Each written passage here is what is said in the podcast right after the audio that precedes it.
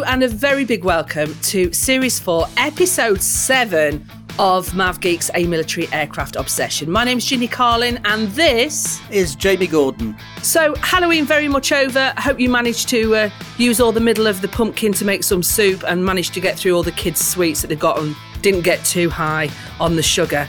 But we move on this week to something very, very special, a queen of the sky.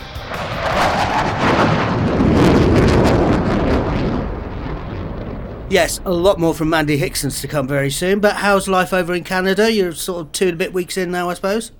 Well, not quite 2 weeks. It's just over a week. How mad is that? It's a week and a half. Yeah, all very good, thank you. We've touched minus 15. Right.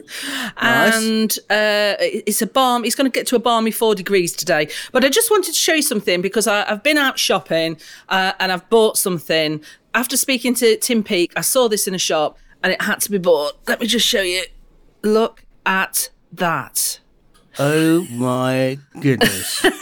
I know. I showed it to my mum. My mum had the same reaction. Let's just say what it is. It's actually a snow globe with a space shuttle inside. And the detail's really good because it's at Cape Canaveral, all there ready to go. It's even got, you know, like the little bit that falls away, like where all the people kind of walk to the space shuttle. Oh, the gantry, yeah. That's it. I couldn't think what it was called. It's even got that. That is the level of detail. But after speaking to my mate Tim Peake, and I say that, you know, my mate, then it had to be bought, Jamie. I have to say, it's a very sizable snow globe. Yes, and it cost quite a bit of money as well, which I did that whole thing of, I'm not buying it. I'm buying it! Oh, dear. So let's move on to today's interview, which is a brilliant interview, Jamie, I've got to say. You got to speak to a very special lady, Mandy Hickson, one of the first fast jet pilots in the UK, and her story of the challenges, of the hurdles, of everything she had to face to get to where she got to in the RAF. So here she is. Mandy, thank you so much for joining us on MavGeeks. You have been a person we've been desperate to get hold of for lots of reasons, but mainly because you've had a fantastic flying career, which we'll come to soon. But you wrote a book called An Officer, Not a Gentleman, which highlighted your difficulties or hurdles that you had to overcome to get into the RAF. Can you just précis your early flying experience and how you ended up eventually joining the RAF as a pilot? Absolutely. Hi there, Jamie. So, yeah, it was interesting. I like to think of them as more as challenges because I think when you're young and you're going through a process, you don't particularly see these as doors in front of you, but you just think, okay, how else can I constantly get there? So when I was first interested in joining the Air Force, women weren't allowed to be pilots. I was then told I had an obesity problem because the height charts didn't go up to 6 foot tall for women. So I had to lose 3.5 stone and become 9.5 stone as a 6 foot tall woman, which was crazy. And then also there's, you know, it's highly competitive as it is today. But when they changed the rules, I applied and then I failed all of the tests to be a pilot, not once, but twice. And it was only after much investigation and some challenging from the boss of the club that I joined, the University Air Squadron, that actually they found out that the majority of women were failing these tests and they hadn't ever really been tested on women. And so they took me on as a test case in the end to really see how far through the system someone with very little aptitude could get before they failed, which is not necessarily the most positive start to your fast jet training. But for myself, it was the opportunity I've been waiting for, the opportunity to get in, to prove myself and to prove that I could do the job that I believed I could do. Because your flying instructors were telling you above average pilots, but the computer at Air Crew Selection said no, which seems crazy now looking back.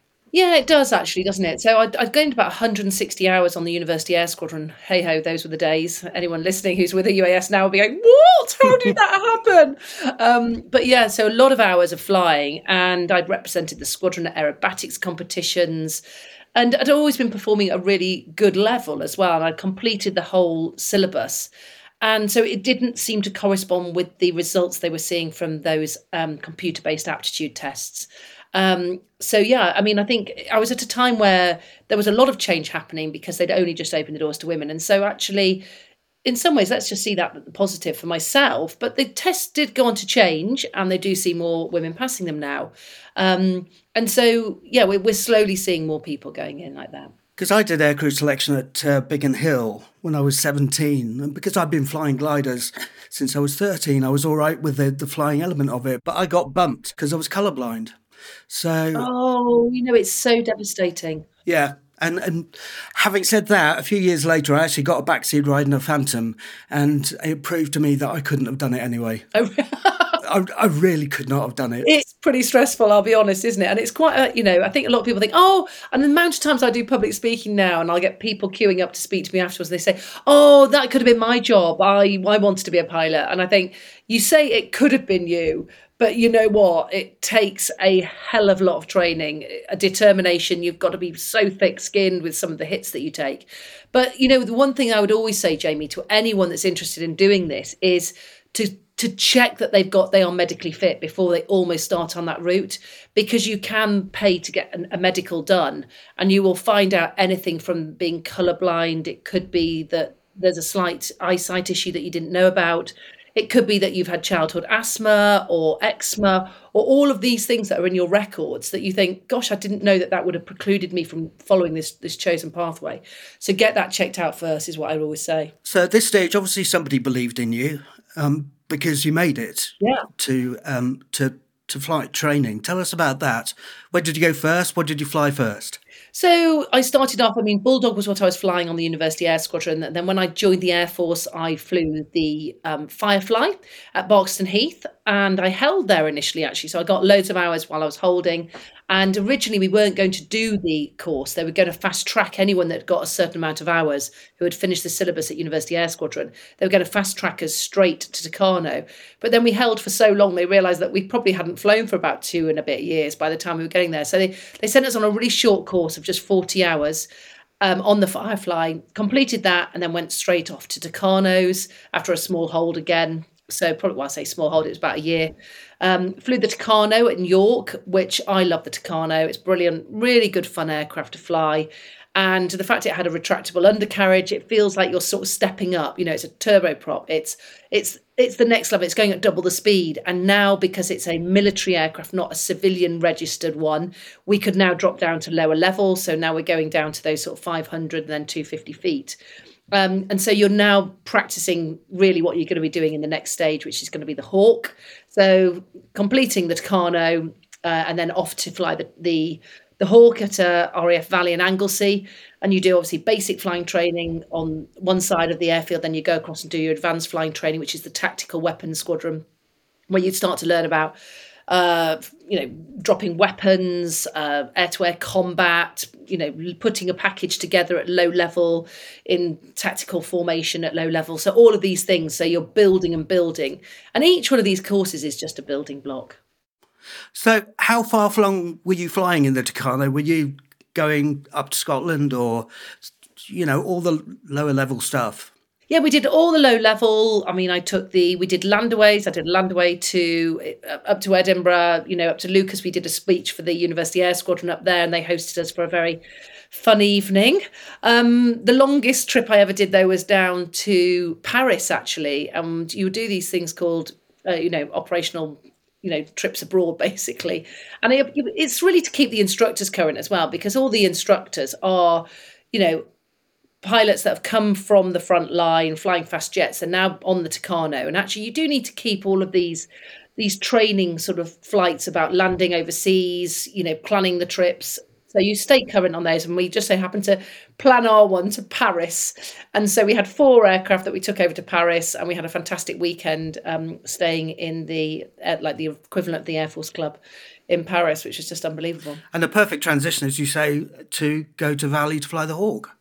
Yeah, it is. It's a really great stepping stone. And I think as well, the Texan, now you've got, so much more technology on board. It's just lending itself to saying, you know what, rather than just trying to frazzle your brains, let's give you the technology that you're going to actually have to fly on the front line, because we need people to train with what they're actually going to do, as opposed to just trying to basically overload them.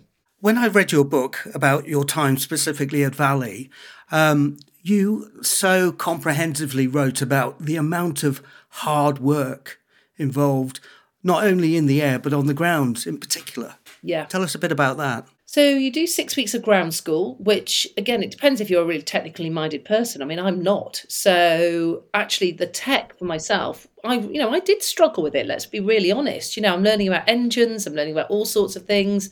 Suck, squeeze, bang, blow. How does an engine work? I'm like, yeah, give me a basic scenario. I've got people who are aeronautical engineer graduates sitting next to me with a photographic brain. And he's going, hold on a minute, that diagram doesn't make sense. I'm just thinking, I'm just trying to look at the diagram and make sense of it, not quizzing whether or not it's correct, which was really funny. But so the ground school is pretty hard, and then you start all the simulator work within ground school as well. So you're starting to learn how to fly the aircraft in the sim, and more as well, trying to learn all the checks. Because one thing that's a big difference between the military and commercial flying and civilian flying is that, we don't use a checklist. It's all memorized. So making sure that flow and that you've created these memory, pictures in our brains as to how you flow and actually commit all of those checklists to your memory is unbelievable, really. And then you start to fly and, even the training inside itself, it's a brilliant stepping stones though. I mean, you're not taking someone who's just walking off the street and sticking them in a fast jet. You've gone through stages and stages of training to get to that point. But the Hawk, for myself, I would describe it as it's the mini metro. It's the sports car of the fast jet world. You've got the enormous Tornado sitting up there, or the Typhoon, or the F-35, and then you've got the Hawk. And the Hawk is just brilliant. It's get in it. Doesn't take long to start it up. You can be airborne pretty quickly. Highly agile. Brilliant to fly. And, you're developing your skills as you go through that basic flying side before you go on what was, for myself, was 208 Squadron. I think it's now 4 Squadron. And then you go over to the tactical weapon side, which it ramps up enormously at that point. I was going to say that the pressure to succeed then kicks in because you're constantly on the edge of failure. Yeah, you are actually. And you're really only ever about 3 trips away from being chopped, let's be honest. And it was a really, really stark warning to ourselves because we turned up to fly and there was a course that was about to graduate. And there was a guy on that course and his dad was Air Chief Marshal. And he was coming as the reviewing officer. He was going to hand out all the awards and all of the brevets, the pilot's wings at the wings parade. And this guy actually got chopped 2 trips away from the end. And we kept thinking, if they're going to chop the Air Chief Marshal's son 2 trips away from graduating, what hope do we have? So the pressure was massive, absolutely. That's an enormous kick in the watsits, isn't it? I know. Can you imagine getting that close? I did have quite a few friends actually that got really close to the end, and I, it was an interesting one. I was talking to actually a friend of mine, and he just I remember really clearly him saying, "I'm really struggling." I was like, "It's only 2 more trips. It's only 2 more trips." He was like, "I just don't know if I can hang in there." That's how brutal it felt actually, and how much capacity you were having to use when you were airborne. Now, at that stage, above and beyond the fact that there were virtually no women in your position at the time, it strikes me as though in that environment, specifically a valley, camaraderie really kicks in. And there's a beautiful part of the book, which I always thought would make great telly, was about formation flying on bikes. Yeah, absolutely. So it was an interesting one, really. So I was really struggling. I was very, very near to being chopped. And I'd been told, Mandy, you're facing a chop ride. And the guys basically took me out and we were doing this thing called battle turns. It's called something different now, I think, but it's tactical low-level flying with a pair of aircraft. And you go in at 250 feet and you've got a route to fly. You've got an instructor that's simulating being your enemy. He's trying to get into your 6 o'clock to shoot you down. You're hitting targets within 5 seconds and you're sticking with your wingman. And because they're the only people that can see into your 6 o'clock and can actually enable you to make better quality decisions as a team. But it means you must always coordinate your turns, and you need to do this thing called battle turns where you basically pull up, you cross at a perpendicular angle, and when you roll out, you're in formation. And it was the thing I was failing. And I was planning it so much. I was going into my room, I was getting the maps out, I was working out the numbers, the degrees I was turned through before I would then turn back. I'd have it all written on my map to try to help myself. But actually in doing that, what I was doing was losing the bigger picture. And the guys on my course recognised it, took us out on the bikes on this parade square, and we're cycling round it. And, they were sort of yelling, 30 starboard, 60 port, and we would do all these manoeuvres, rotate. And suddenly I thought, oh my God, this is really easy. And they just kept saying, look at the bigger picture, Mandy. And suddenly when you reframe it in your mind from what you're looking at, the numbers in your cockpit, to bigger picture, looking at how you're crossing over, looking at how you're rolling out and making sure that you're on the right heading, then tweaking it ever so slightly, suddenly it made sense.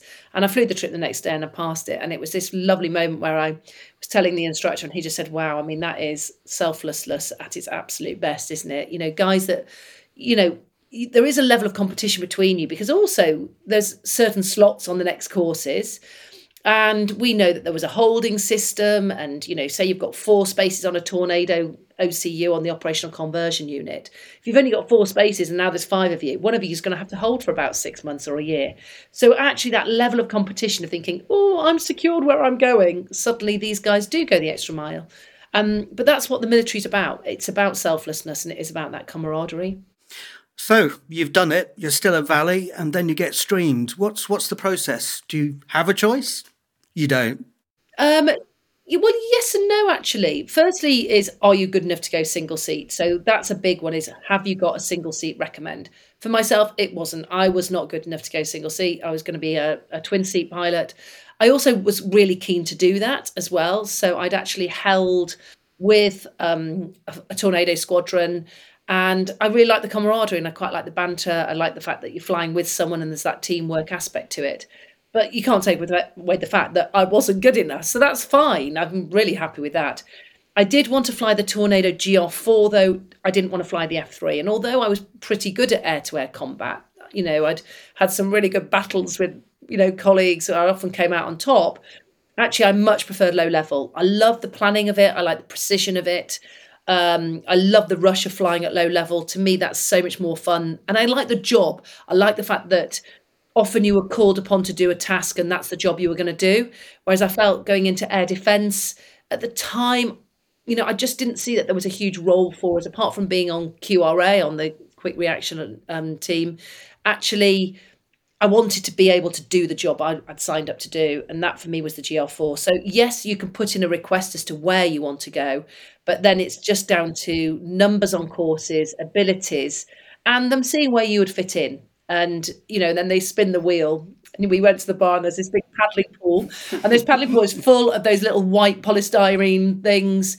We were all in the paddling pool. They would spin this huge wheel of death and it's got pictures on it of all the different aircraft types. And if you spun the wheel and it landed on an aircraft type that you weren't going to fly, like the F3, you'd have to neck a pint. And I probably had to neck about 5 pints before I finally landed on the GR4. And I was like, please. And then you had to get back in the paddling pool and there's bits of polystyrene everywhere. You know, it was, oh my God, it was hilarious. I mean, I was obviously could barely walk by the time I found out that I was flying a Tornado, but you know, there we go, hey ho. And how did it go after that? Where did you go next? What was it like when you were stood up next to that jet for the, you know, knowing you were going to fly it? Yeah, the Tornado's a beast of an aircraft. In fact, it was fantastic. I was at the Boscombe Down Aviation Museum yesterday and I was standing next to a Tornado GR1. It was the first one that had come off the production line. Oh my God, it's an enormous aircraft and I forget just how big it is. You know, it's so much bigger than the Hawk. And, you know, you've got this big stepladder to get up to it and you're standing at the top thinking, Christ almighty, I'm going to be taking off in this. But there's a really lovely feeling of I've reached the aircraft I'm now going to do my job in. And there's a big difference. So when you get to the operational conversion unit, and I was on the number 1 OCU, so it had gone from being the tri-national operational conversion unit down at Cottesmore and it was now the national operational conversion unit up at Lossiemouth. So I was on number 1 course and we went through, and it was quite funny, we went through with the new boss that was going to be the boss of the squadron. So that was quite funny having him as a course mate, but now knowing he's also going to be your boss when we get through. He was a lovely guy, Simon. And yeah, we went through, there was only 4 of us on our course. There was 4 Brits that were going through from the system. And then we had a few guys, one American guy had come over, a guy from Australia as well. So there was a few more that came and joined the course, but really great camaraderie. The thrill of taking off in a Tornado for the very first time is just unbelievable.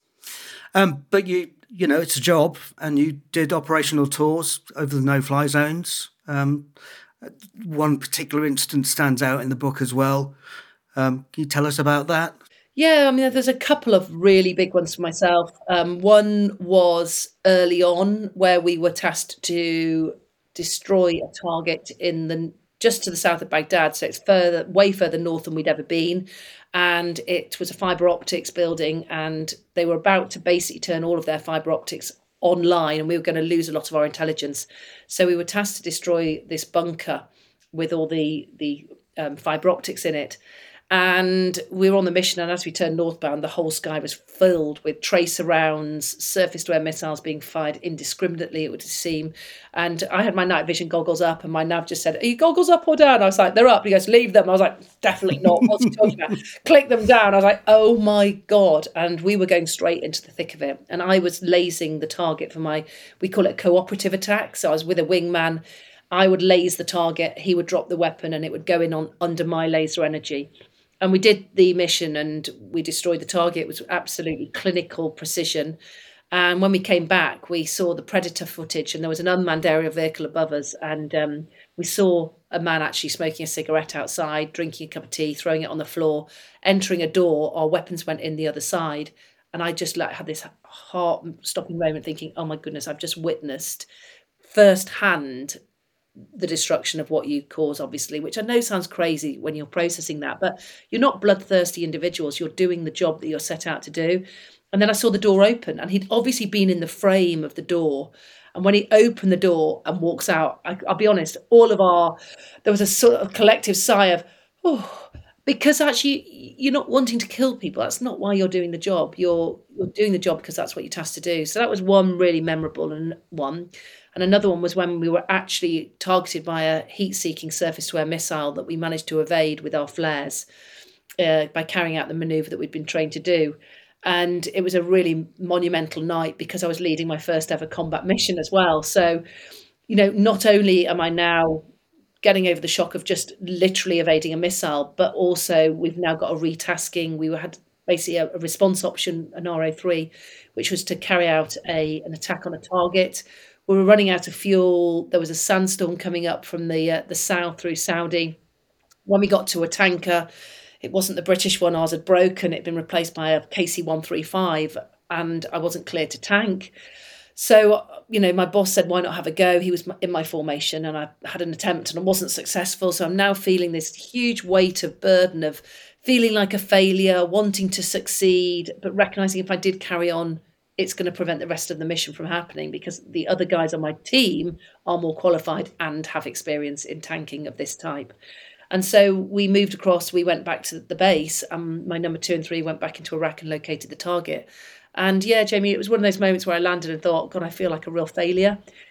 But actually, making the right decisions under pressure, you know, you realise you earn your stripes through action, through decisiveness, and for making the right call at the right time. And it might not always just involve you. That's not the point. It's about making the right decisions. I just wanted to chat about the red flag exercise out in Nevada, because it's a big diary date for people in your profession, isn't it? Oh, God, red flag it's the creme de la creme. If Guinness were to do it, I know what's exercises, you know, red flags are unbelievable. I absolutely loved it. The flying that you do out there is phenomenal. So you're doing a lot of operational low flying or OLF, so down to 100 feet. They've got some actual missile systems that you go up against. You do real-time scenarios. They'll put downed aircrew out, so you can do combat survival and rescue operations as well.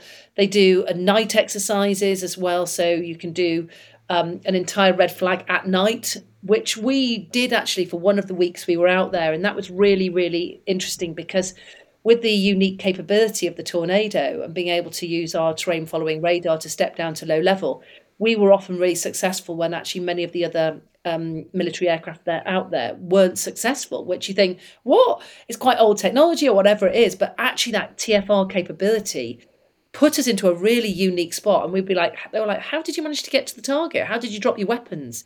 We were like, well, there you go. You can step it down. And so the other big thing about red flag that I think is really important because, you know, for people that are outside the military, they think, why are you spending so much money? Why are you taking all these jets out there?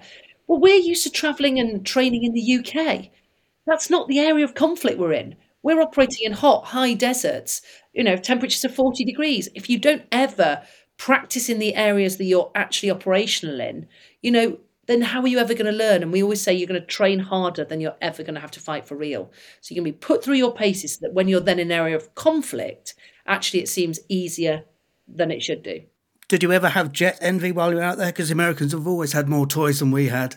Oh my God, we're sitting there with our little like four aircraft, like we're struggling to get another one up for you, Mandy. And like, and then this, it's like entire pan is full of like light grey, like bluey grey colour, which is their jets are painted in. And you're thinking, yeah, I wouldn't mind just taking one of those. I'll just take an F-15 up actually, because that could be a bit of fun.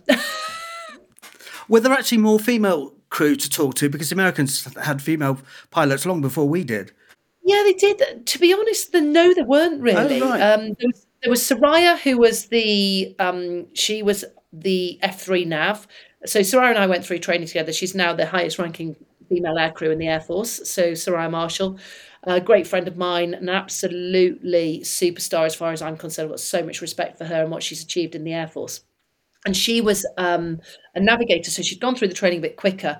So she was actually what we call OC Blue. So she was basically officer commanding Blue flight. So she was taking on all the air defence side of things for the blue side of the goodies, basically.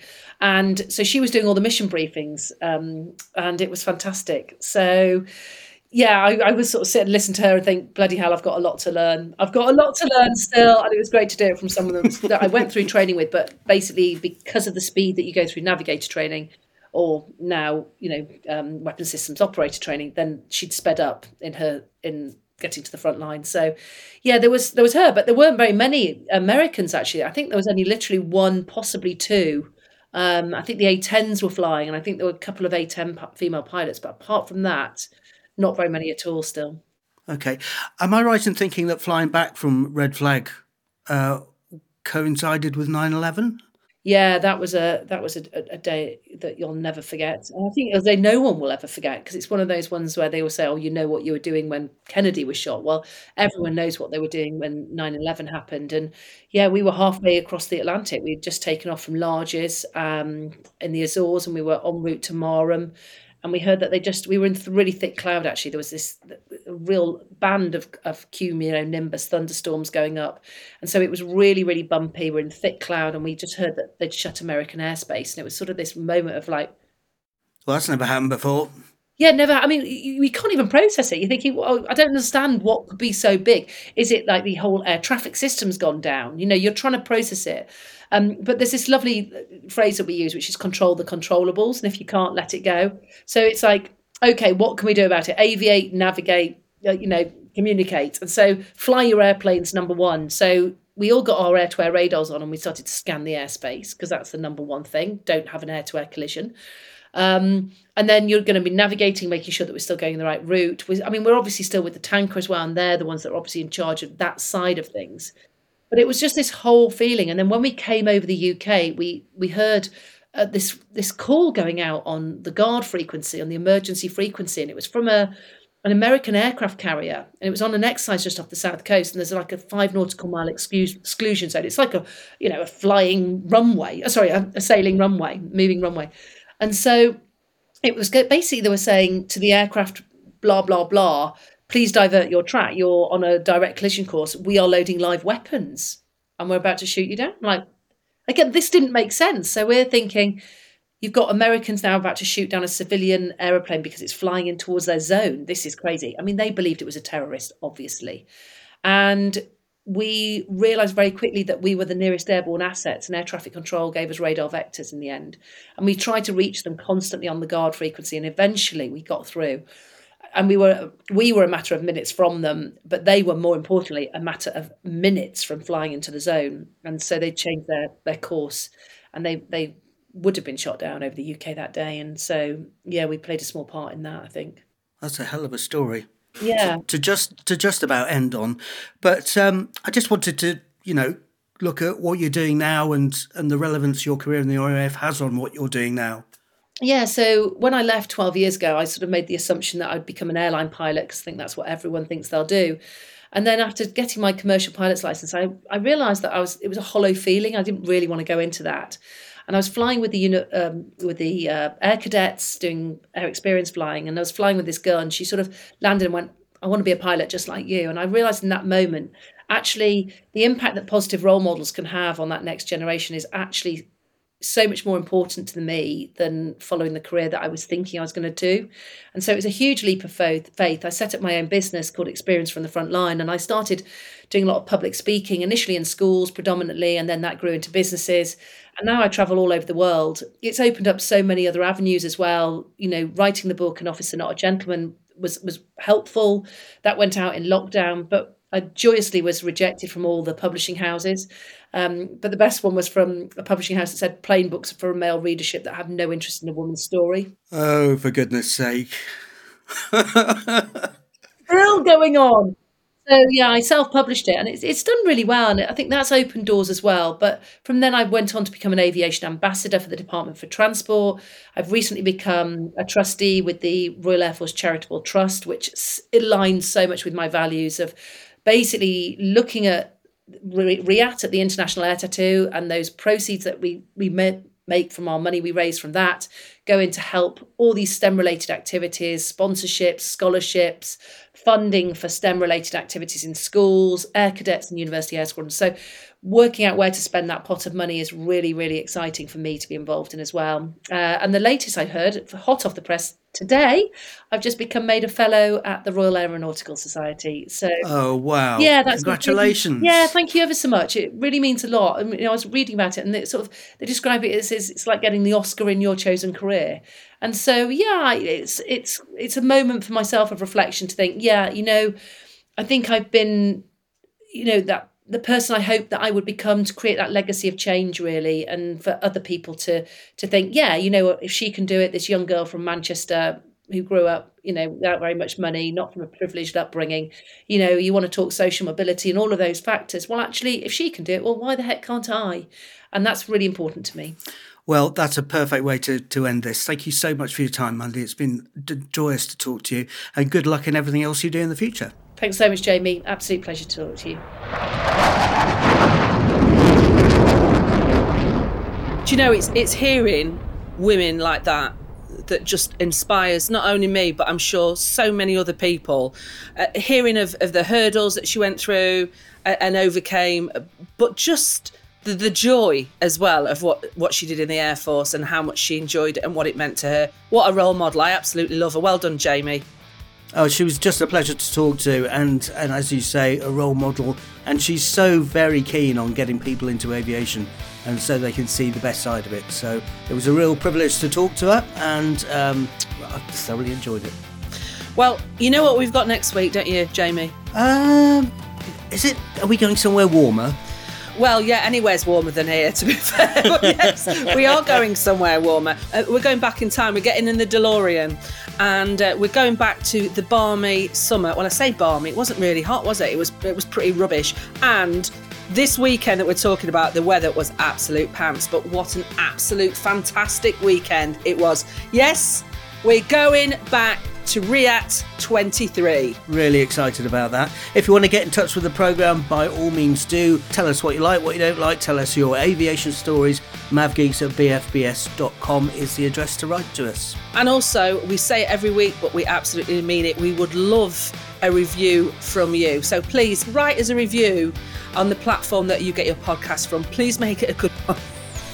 We're not begging, but yes, really we are, because it just means that we can carry on doing this podcast, and I think you know by now how much me and Jamie love doing this. Okay, see you back in time next week at the Royal International Air Tattoo. Ta-ra! Cheers.